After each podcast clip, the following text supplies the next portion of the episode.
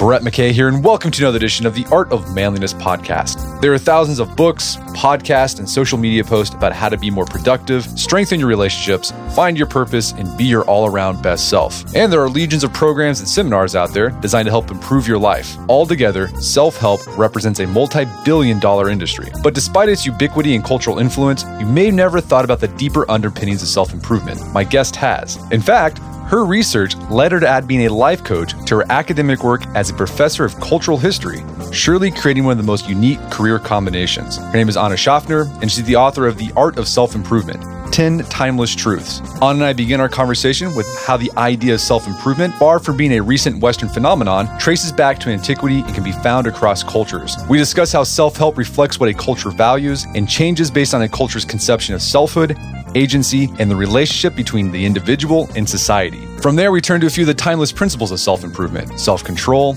being virtuous, and building positive relationships, looking both at how they were tackled anciently as well as more modern angles that could be helpful. We discuss the downside of taking a strictly stoic approach to life, the idea of making virtue a habit, and how Dale Carnegie can be seen as a modern Machiavelli in a good way. We end our conversation with Anna's four favorite self improvement books. After the show's over, check out our show notes at aom.is slash self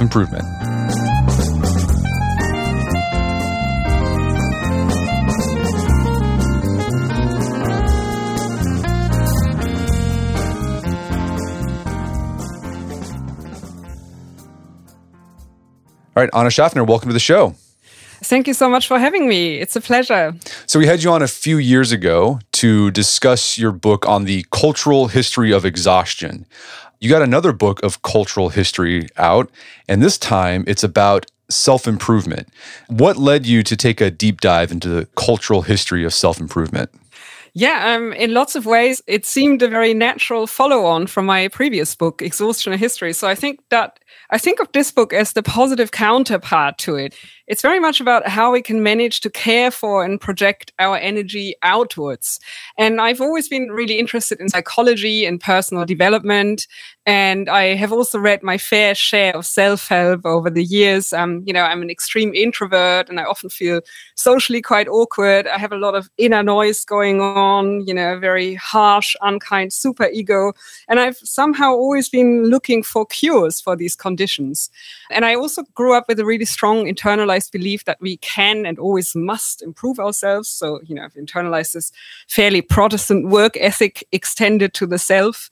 And so I read a lot of self but because I'm a cultural historian and a literature scholar by training, I, you know, at some point read these texts much more critically. And I realized that most of our self help is really very ideological in spirit. It's not just harmless advice literature, you know, and it's also a hugely influential genre if we think about it. It very powerfully and directly seeks to shape our aspirations and our values and behaviors.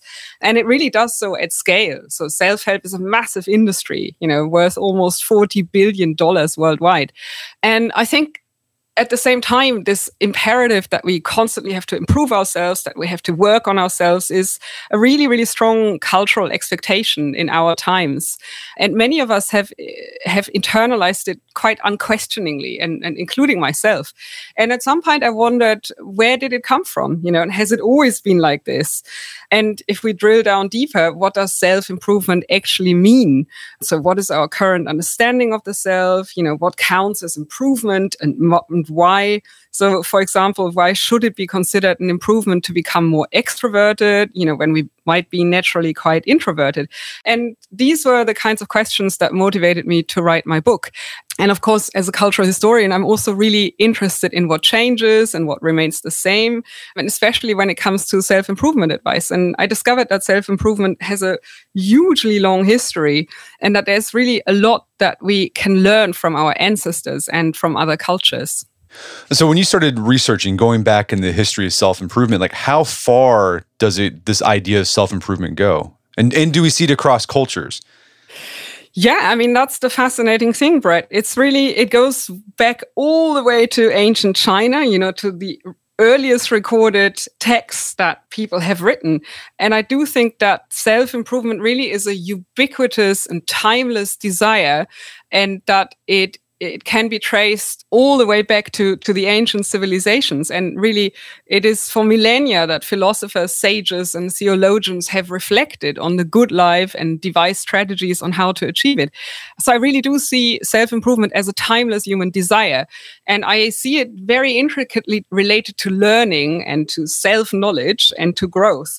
And of course, there are you know quite a lot of academics who, who critique self-help and they see you know this constant imperative to self-optimize as a you know perfidious neoliberal creature which is designed to put all responsibility for our well-being on our own shoulders. And you know they argue that self-help distracts us from the structural forces that may be making us ill.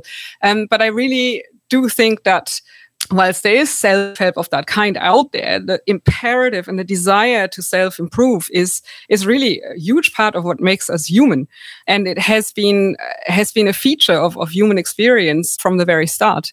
And I do think that self-help is actually a specific genre that emerged in the 19th century when the first self-help text as we know it you know design written for autodidacts who want to improve themselves without the help of others you know want a kind of how-to manual and that doesn't require the involvement of any other third parties.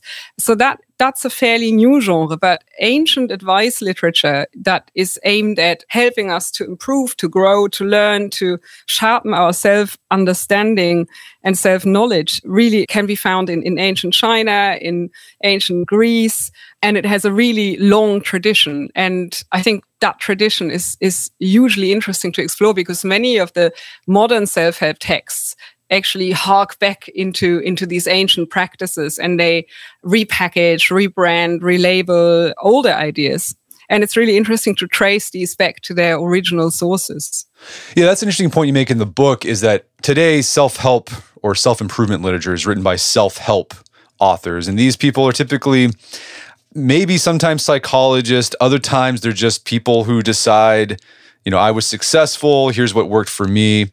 But if you go back anciently, self-improvement literature were it was a completely different group of people. It was theologians, it was religious sages, or it was philosophers who were writing self-improvement literature. Yeah, that's definitely true. I think um, you know, the purpose and mission of philosophy has changed very dramatically. And I think in the past, it was quite accepted that philosophy should give counsel, should give practical advice, and should really help people define their values, their goals, and basically guide them. There's a beautiful quotation by Seneca who defines the purpose of philosophy as basically giving that kind of advice. So he, write, he writes something about the task of philosophy really being to shape our personality, to provide structure and moral guidelines for our behavior, and generally to sit at the helm and keep us on the correct course as we are tossed about in perilous seas.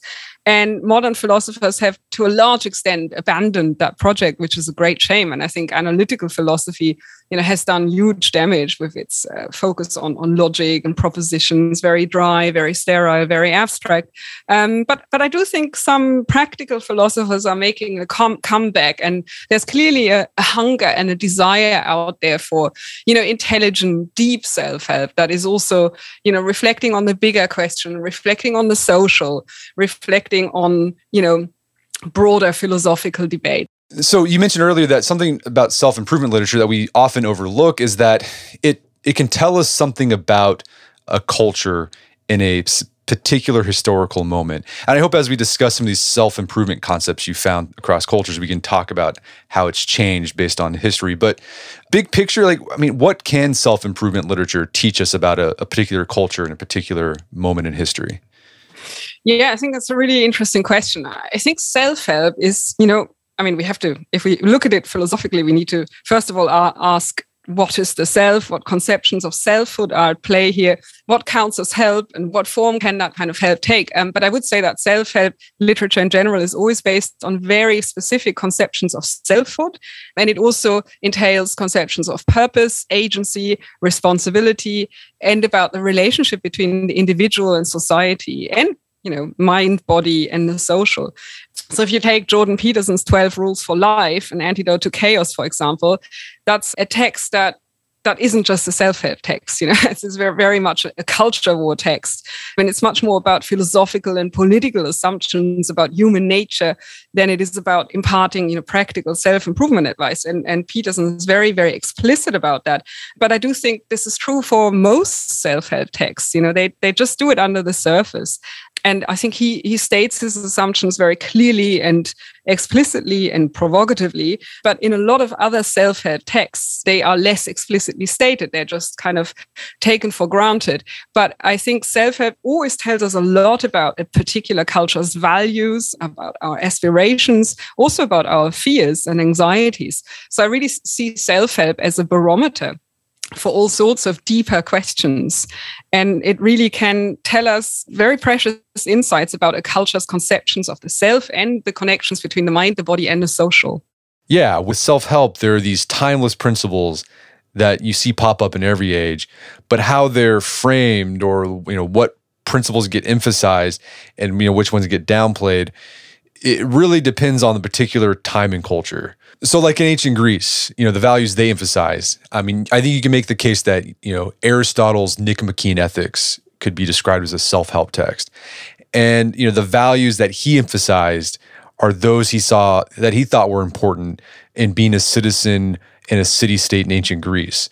And so, self help anciently was really for a, a certain class you fast forward to today and you know the self-help literature is geared towards the average person.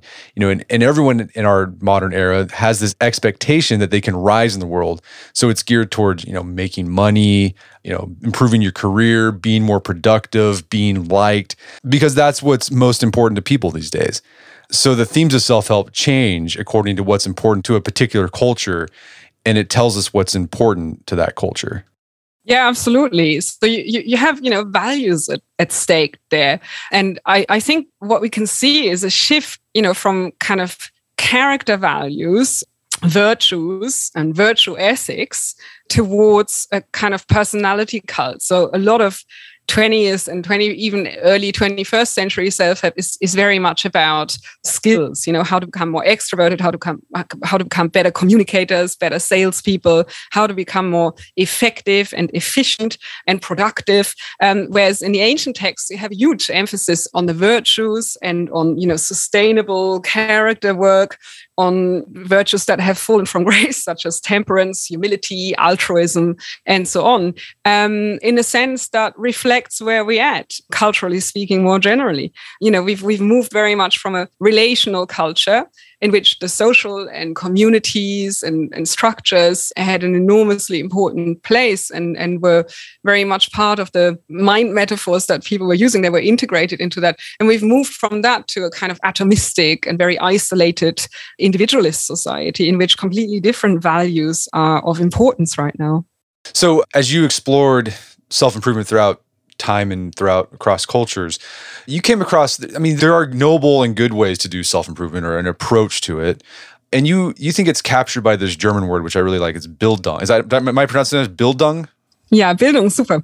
Excellent. Yeah. Uh, so, what does that word mean, and why do you think that's a good way to describe uh, noble and enriching self improvement?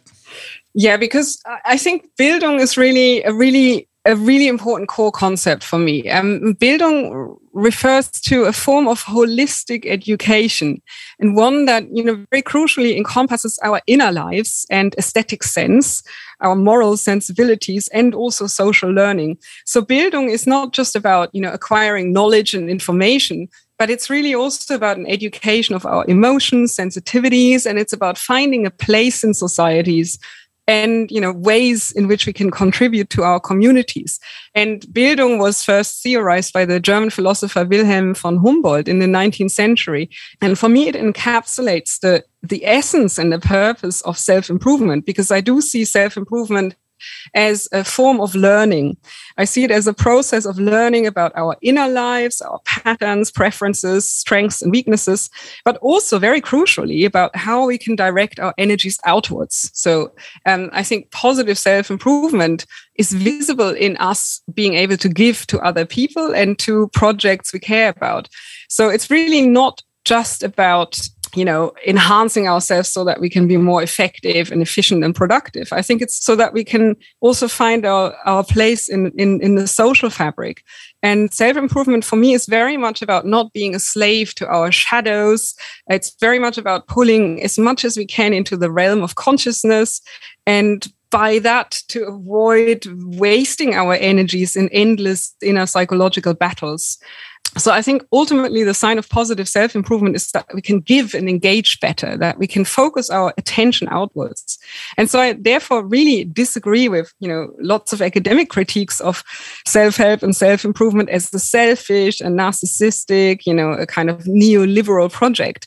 Because finding our own unique ways of being relational and social, I think, is for me the ultimate sign of positive self improvement the way I grabbed, you know, understood that is Bildung. It, it seemed it was a good way, a, a good analogy or metaphor. And this is you, you talk about metaphors a lot with your work and how they can shape the way we think about ideas.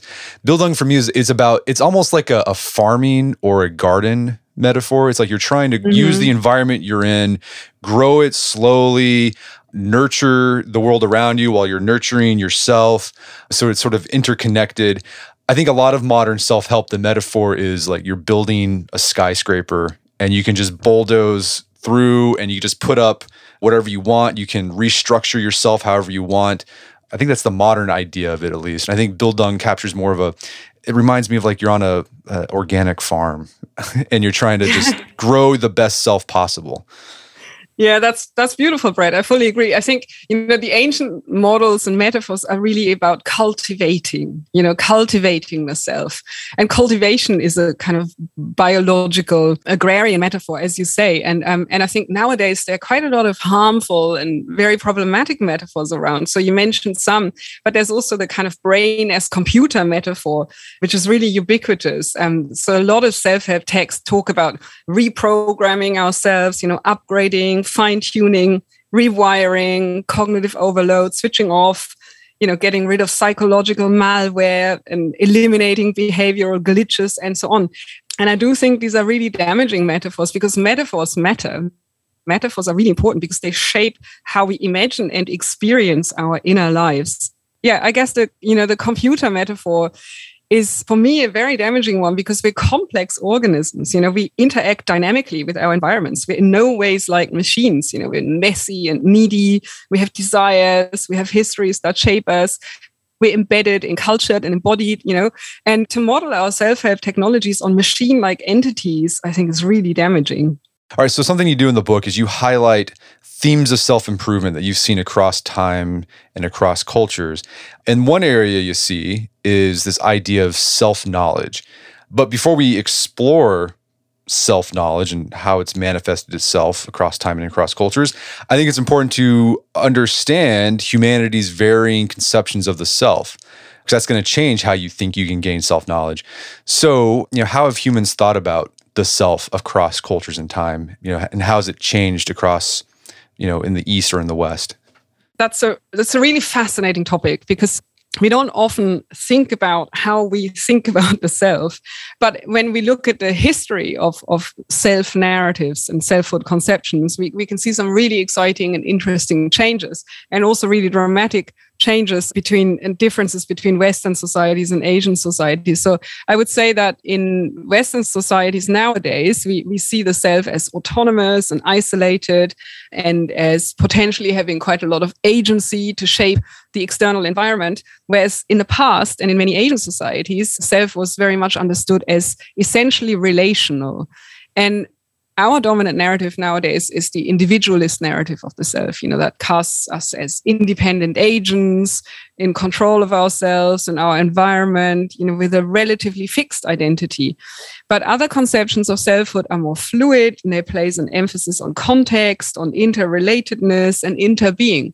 And I would say that generally speaking, Asian conceptions of the self are more contextual. They assume less of a steady essence and more of a changing, interacting, relational self that is very different in different contexts. So, you know, they kind of assume we show up differently depending on whom we meet, which I agree with. That's probably very true. And also i think there's an assumption that we have less power to control our environments and and that our characters are less fixed and you know and our personality traits aren't quite as deeply cemented but more malleable. And i think related questions are do we think of the self as as good or bad in essence you know and philosophers are very divided on that question. Do we see ourselves primarily as rational or emotional creatures do we think of ourselves as powerful agents who are able to exercise free will or do we see ourselves as shaped by internal or external forces? Do we think of ourselves as, as material or spiritual beings or lone warriors out there in hostile territories to secure our own advantages or you know embedded parts of communities or specific ecosystems or nature as a whole? And all of these narratives about the self really matter because they they shape how we see ourselves. They also shape our therapeutics. They shape the models we um, devise to improve ourselves. So you're absolutely right. I think we need to understand those base narratives first before we can even talk about self improvement so just to summarize the the modern western conception of the self is i'm in control of who i am basically. And others in the this culture around me doesn't influence me. I can i'm the master of my fate and then anciently and and still today in Eastern cultures, they would say, well, no, the the the social context of that you're embedded in is going to influence the self as well. Absolutely. Yeah. And, you know, with this idea of mastery comes great responsibility and also feelings of guilt and shame if we don't manage it.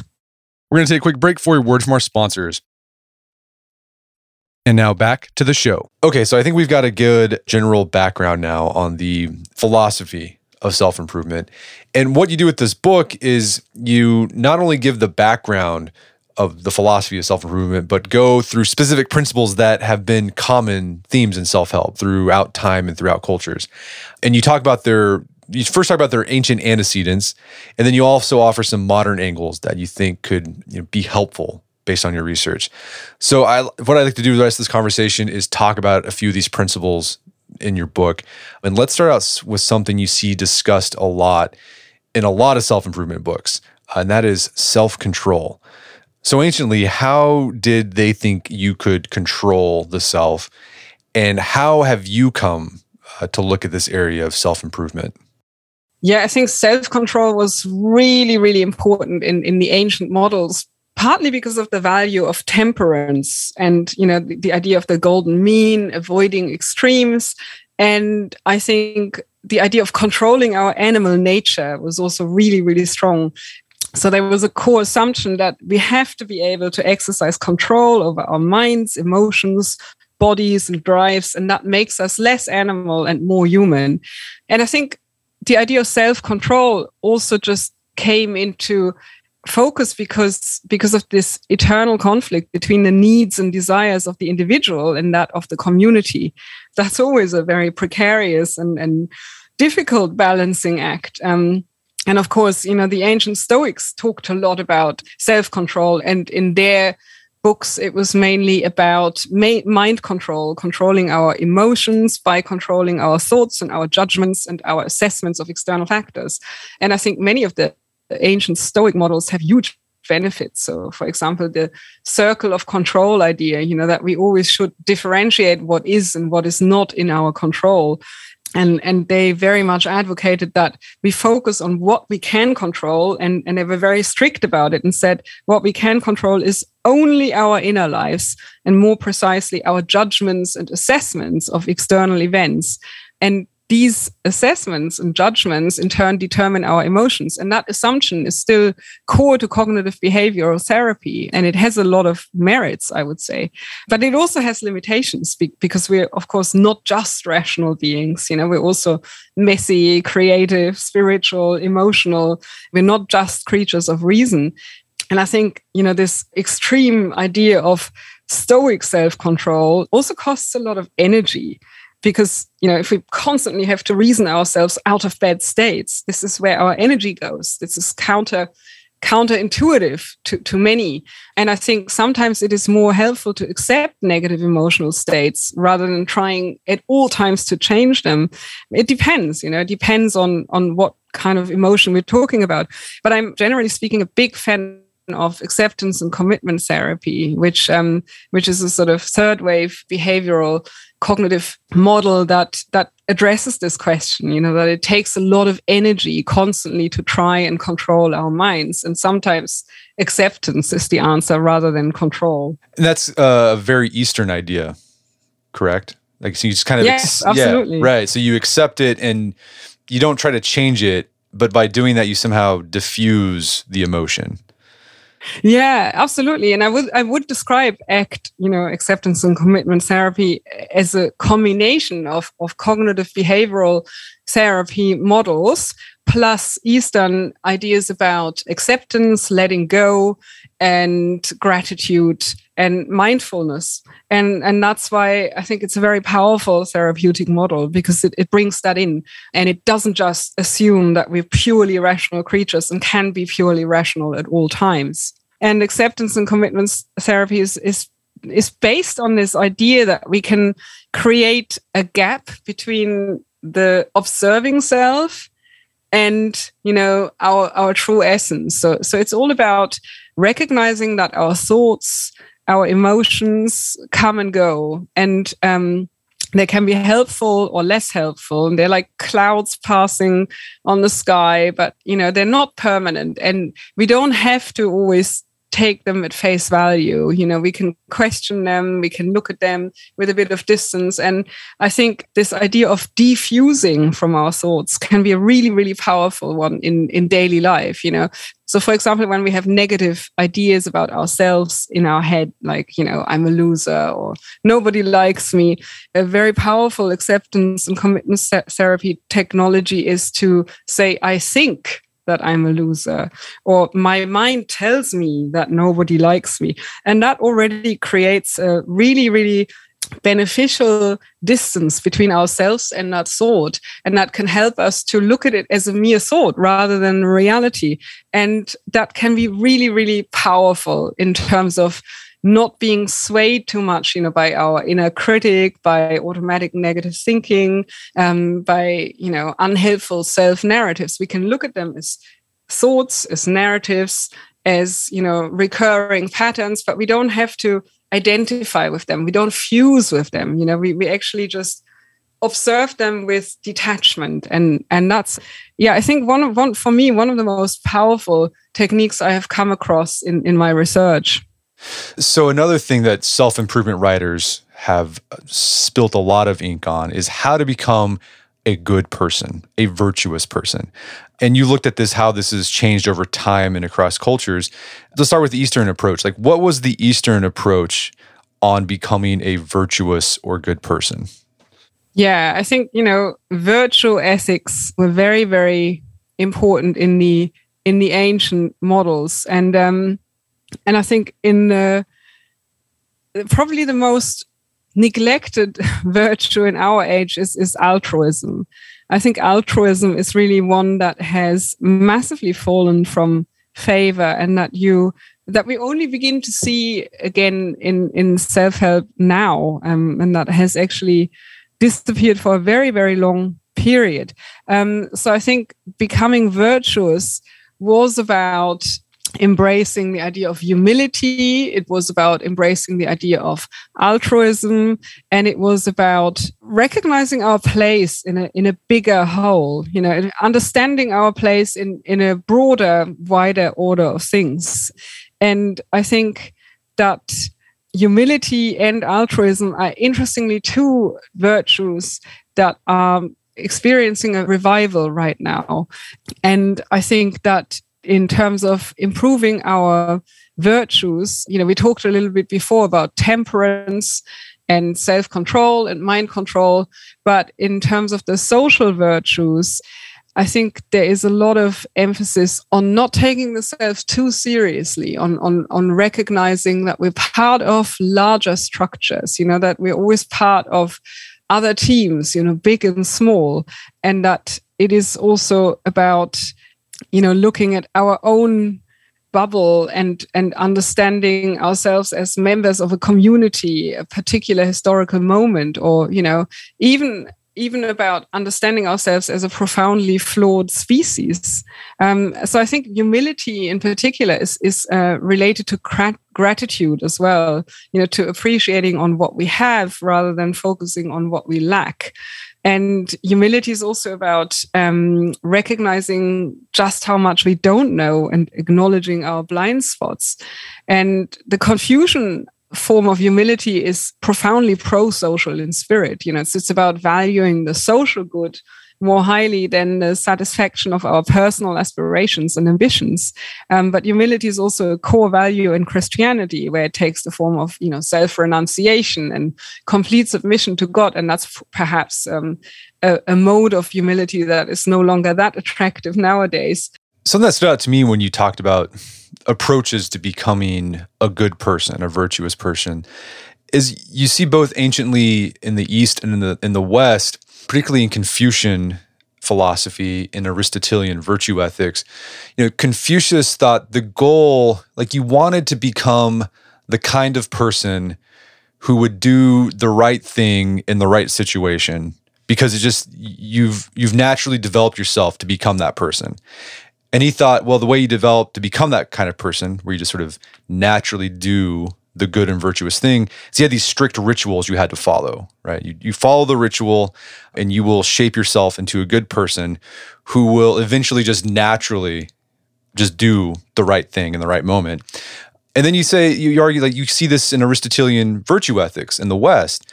Aristotle had the same idea that the goal was to become like this virtuous person but you wanted to become the kind of person who just did the right thing at the right time for the right reason because you're just naturally a good person. And so he thought the way you did that is you you develop these habits of virtues. You just kind of practice this skill um, until you shaped yourself into that person. I thought that was interesting that two different cultures came up with the same idea of how to shape uh, a virtuous person. Yeah, absolutely. And, and and that's a really interesting parallel you draw there because I think, you know, in, in Confucian ritual, the idea was wasn't just that you you know you bow down to your elders but the idea was also that by bowing down you actually genuinely experience that emotion of you know deference and, and humility and respect. And that it's not just you know like a theatrical gesture but by performing it you actually experience it. And um and I think in Aristotle's framework, at the heart of it really is is this, as you say, this emphasis is on us becoming habitually good. You know, this idea that we need to aim for a long-term transformation of our personalities and to to cultivate specific virtues in the in, in such a way that we want to be virtuous rather than forcing ourselves to be virtuous. And he very much believed that in order to be good we have to internalize virtues and assimilate them into firm habits so that we voluntarily and automatically wish to perform good actions at all times and i think that's very different from you know and he, he has this interesting distinction between the continent and the incontinent person. So the incontinent person would like to be virtuous, but they're constantly overridden by their passions and they they can't quite manage to. They would like to, but they can't. And then the continent person wants to be virtuous, but has to force themselves to be virtuous, you know, so so they're not automatically and naturally virtuous, but it's an effort. It's a, it's a constant moral and cognitive effort to be virtuous. And he doesn't rate that very highly. I mean, he rates it more highly than being incontinent, but it's, it's not the aim of his kind of philosophy of virtue ethics, which is all about wanting to perform virtuous deeds. So you don't have to even force yourself to do it. And I guess the idea is very much to establish firm habits and to perform good acts and to want to perform them too. Um, so that they become a natural and an automatic habit that we don't even think about. Okay, so we've been talking a lot about improving the inner self. But as we touched on before, a lot of self improvement advice is about improving our relationships with other people. So I want to dig more into that.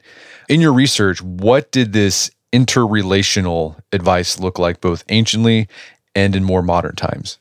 Yeah, so I think you know, in the Confucian framework, it was all about respect for existing hierarchies, right? And, and about doing your duty and um, and you know seeing yourself as defined by your relations with others never questioning your position in these hierarchies and so on um, an interesting new perspective regarding our relationships i think comes with machiavelli who advocated that we always need to understand the other's fears and desires and then use this knowledge to manipulate them so he you know in the prince he talked about talking the talk and paying lip service to the values and sensibilities of the day, um, but being utterly ruthless and power focused behind the scenes in order to get what you want.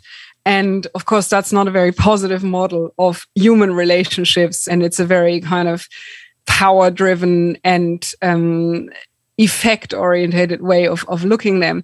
One of my favorite modern writers on this topic is, is surprisingly Dale Carnegie. You know, I, I would say that Dale Carnegie's book, How to Win Friends and Influence People, which was published in 1936 in the, you know, Great Depression.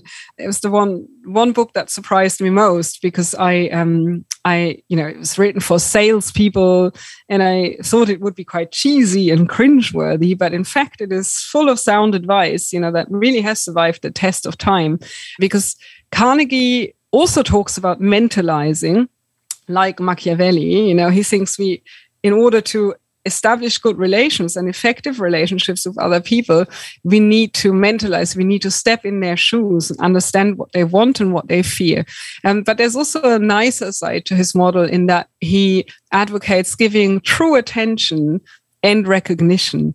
So I would say that, you know, Carnegie really argues that we need to see the world from other people's point of view if we want to communicate with them in an effective way. And very few of us master this art because it requires the ability to imagine what lies beyond our own cognitive maps.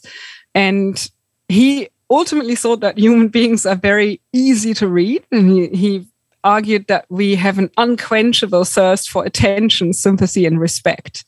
And if we want others to like us, we simply have to give give them that. You know we have to find ways of of giving attention sympathy and respect. And like machiavelli carnegie actually has an astonishingly low opinion of other human beings. And he thought they were quite self-obsessed and needy.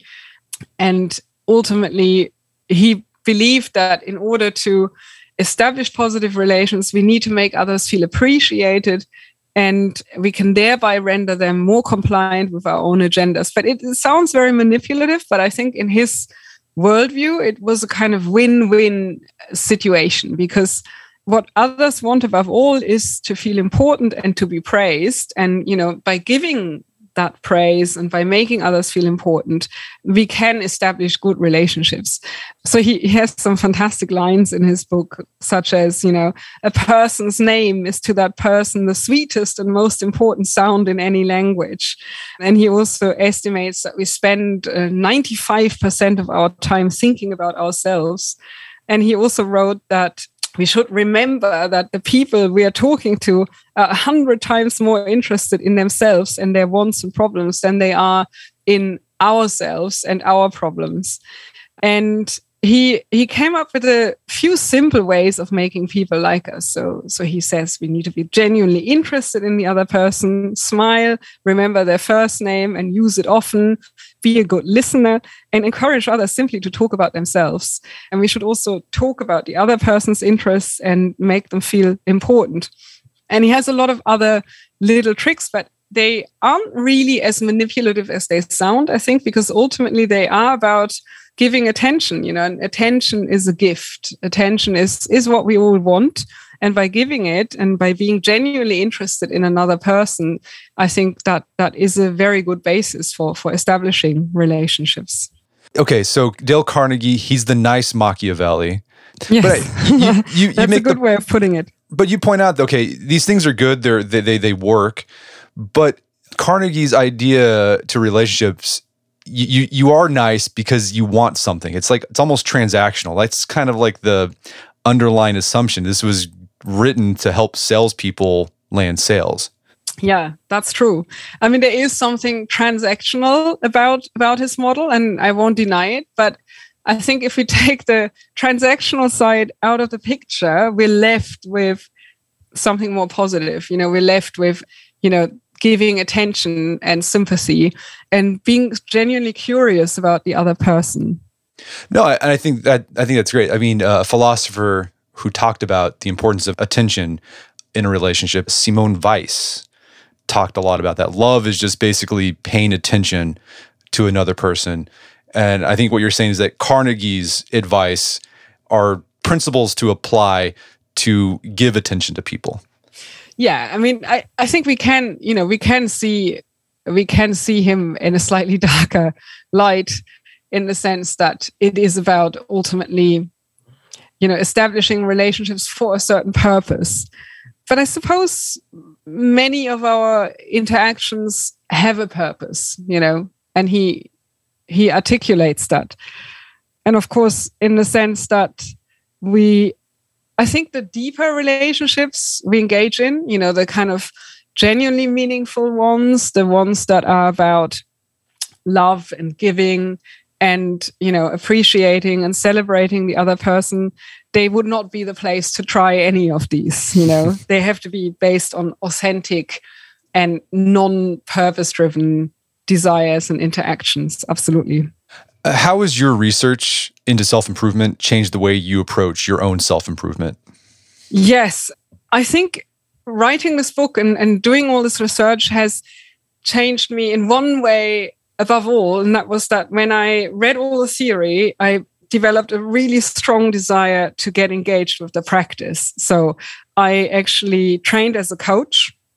And I have been coaching and helping clients to grow for more than two years now. And I really love it because I feel like I've discovered so many exciting ideas and techniques and, you know, philosophical and psychological frameworks that I really wanted to to see how I can help other people apply them. You know, because reading a book is one thing, but I think in order truly to change ourselves, we sometimes need other people, you know, to help us see ourselves slightly differently, to question us, to challenge us, to act as a mirror. And in my coaching, I try to integrate ancient and evidence-based scientific approaches. And, you know, as I mentioned before, I really love ACT, acceptance and commitment therapy which in its own right does that integration. And I think that in my own life, what, what has changed most dramatically is that I'm I'm I've become more interested in the practice than in the theory. Well, um, you've read hundreds of self improvement books to write this book. Are do you have like your top three self improvements that you would recommend people pick up? Oh, top three is really tricky. There's so many books I love. Um, but if I have to if I have to limit myself to just three, I would say Marcus Aurelius's Meditations. So it's by the Roman emperor and Stoic philosopher Marcus Aurelius, and um, it basically is a beautifully written journal that really illustrates and explains in, in theoretical terms, but also gives lots and lots of practical examples. And it, it illustrates this idea that suffering is caused not by external events, but by our own reactions to these events, you know, by faulty judgments and unrealistic expectations. And Aurelius argues that it's pointless to worry about external events that are beyond our control, and we should focus all our attention on what we can control. And there's a beautiful line in the book, one of my favorites ever, and that is only a madman looks for figs in winter. So it's the idea that we have to adjust our expectations. And my other second favorite book is Russ Harris's The Happiness Trap. And that is based on acceptance and commitment therapy. It's a beautiful, simple, very engaging and relatable explanation of the, the basic premises of, of ACT and how we can apply it in our own lives. And my third choice would be Viktor Frankl's Man's Search for Meaning, you know, old classic. And that, that has to be on my list because it has to be on my list because it's all about purpose and meaning and how, you know, powerful why that drives us, you know, can help us tolerate almost any how And if I can mention a fourth one, sure, yes, mentioned Eckhart Tolle's uh, "The Power of Now," which is a bit too esoteric for my taste in lots of ways, but I think has a very, very powerful message about living in the present and, and why we should and how we can how we can do so. Well, Anna, this has been a great conversation. Where can people go to learn more about the book and your work?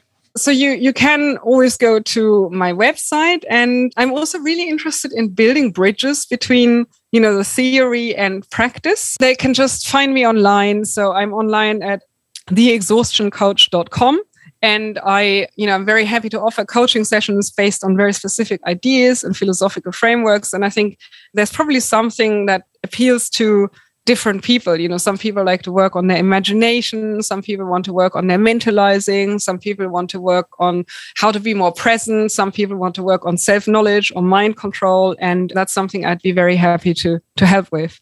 Fantastic. Well, Anna Schaffner, thanks for your time. It's been a pleasure. Thank you very much for having me, Brett. My guest today is Anna Schaffner. She's the author of the book, The Art of Self Improvement. It's available on Amazon.com and bookstores everywhere. You can find more information about her work at her coaching website, the exhaustion coach.com. Also, check out our show notes at aom.is slash self improvement, where you can find links to resources and we delve deeper into this topic.